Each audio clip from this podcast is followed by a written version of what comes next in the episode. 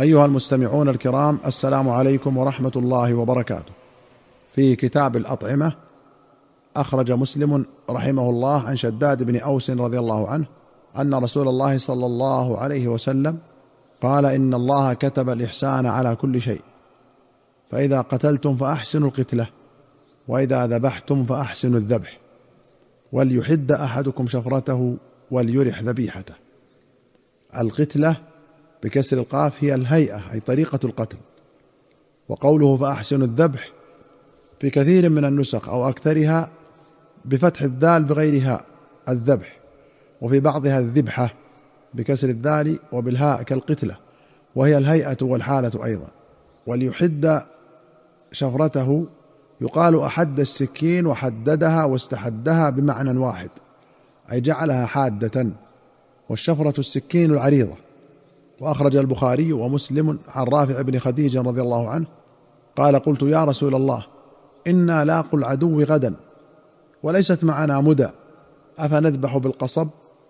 قال صلى الله عليه وسلم ما أنهر الدم وذكر اسم الله عليه فكلوه ليس السن والظفر وسأحدثكم عن ذلك أما السن فعظم وأما الظفر فمدى الحبشة قوله أنهر الدم أي أساله وصبه بكثرة شبهه بجريان النهر وقوله ليس السن بمعنى إلا السن ومدى الحبشة أي سكاكينهم قال النووي في هذا الحديث تصريح بجواز الذبح بكل محدد يقطع إلا السن والظفر ويدخل في السن سن الآدمي وغيره الطاهر والنجس والمتصل والمنفصل ويلحق به سائر العظام من كل الحيوان. المتصل منها والمنفصل الطاهر والنجس فكله لا تجوز الذكاة بشيء منه ويدخل في الظفر ظفر الآدمي وغيره من كل الحيوانات وسواء المتصل والمنفصل الطاهر والنجس فكله لا تجوز الذكاة به. وبهذا قال جمهور العلماء وقال أبو حنيفة وصاحباه لا يجوز بالسن والعظم المتصلين ويجوز بالمنفصلين. وقال ابن المنذر أجمع العلماء على أنه إذا قطع الحلقوم والمريء والودجين وأسال الدم حصلت الذكاه قال واختلفوا في قطع بعضها. وأخرج البخاري عن كعب بن مالك رضي الله عنه أن جارية لهم ترعى غنما بسلع فأبصرت بشاة من غنمها موتى. وفي رواية فأصيبت شاة فكسرت حجرا فذبحتها به. فقال لأهله لا تأكلوا حتى آتي النبي صلى الله عليه وسلم فأسأله. فأتى النبي صلى الله عليه وسلم فأمرهم بأكلها. وأخرج البخاري ومسلم عن زياد بن جبير. قال رأيت ابن عمر أتى على رجل قد أناخ بدنته ينحرها. فقال ابعثها قياما مقيدة. فهذه سنة محمد صلى الله عليه وسلم. قال النووي يستحب نحر الإبل وهي قائمة معقولة اليد اليسرى. صح في سنن أبي داود عن جابر أن النبي صلى الله عليه وسلم وأصحابه كانوا ينحرون البدنة معقولة اليسرى قائمة على ما بقي من قوائمها. أما البقر والغنم فيستحب أن تذبح مضجعة على جنبها الأيسر وتترك رجلها اليمنى وتشد قوائمها الثلاث. وهذا مذهب الشافعي ومالك وأحمد والجمهور. وقال أبو حنيفة والثوري يستوي نحرها قائمة وباركة في الفضيلة.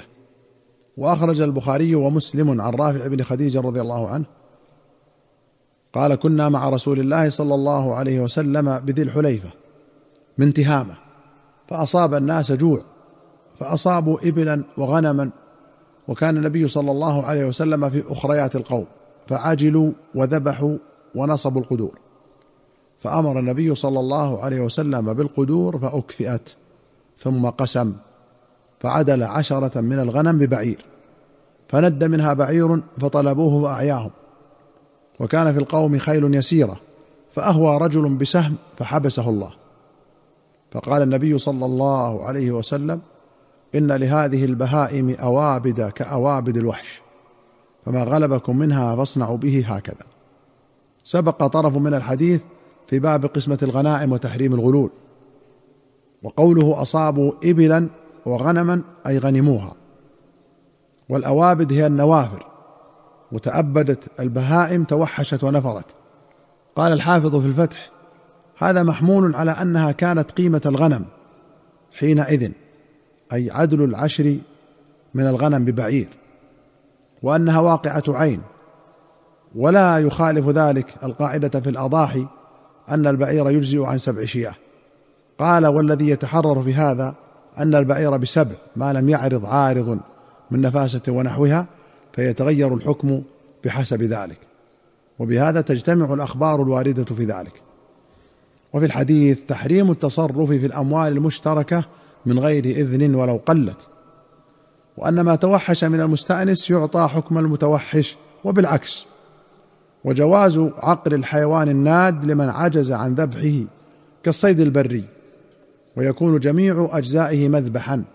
أما المقدور عليه فلا يباح إلا بالذبح أو النحر اجماعا.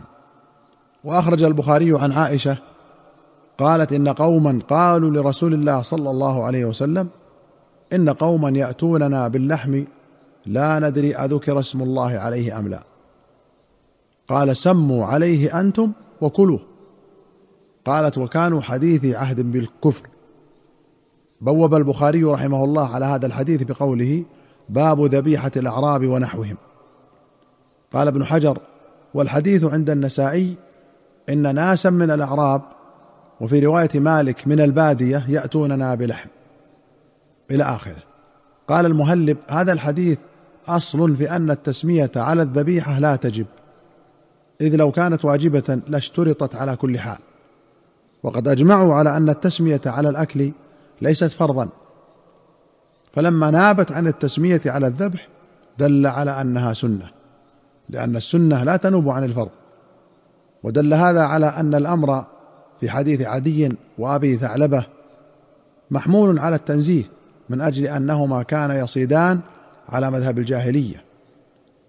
فعلمهما النبي صلى الله عليه وسلم أمر الصيد والذبح فرضه ومندوبه لئلا يواقعا شبهة من ذلك وليأخذا بأكمل الأمور فيما يستقبلان وقال ابن التين يحتمل أن يراد بالتسمية هنا عند الأكل وبذلك جزم النووي.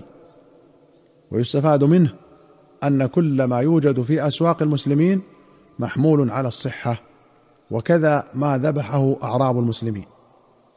وأخرج البخاري ومسلم عن أبي ثعلبة الخشني رضي الله عنه أن رسول الله صلى الله عليه وسلم حرم لحوم الحمر الأهلية.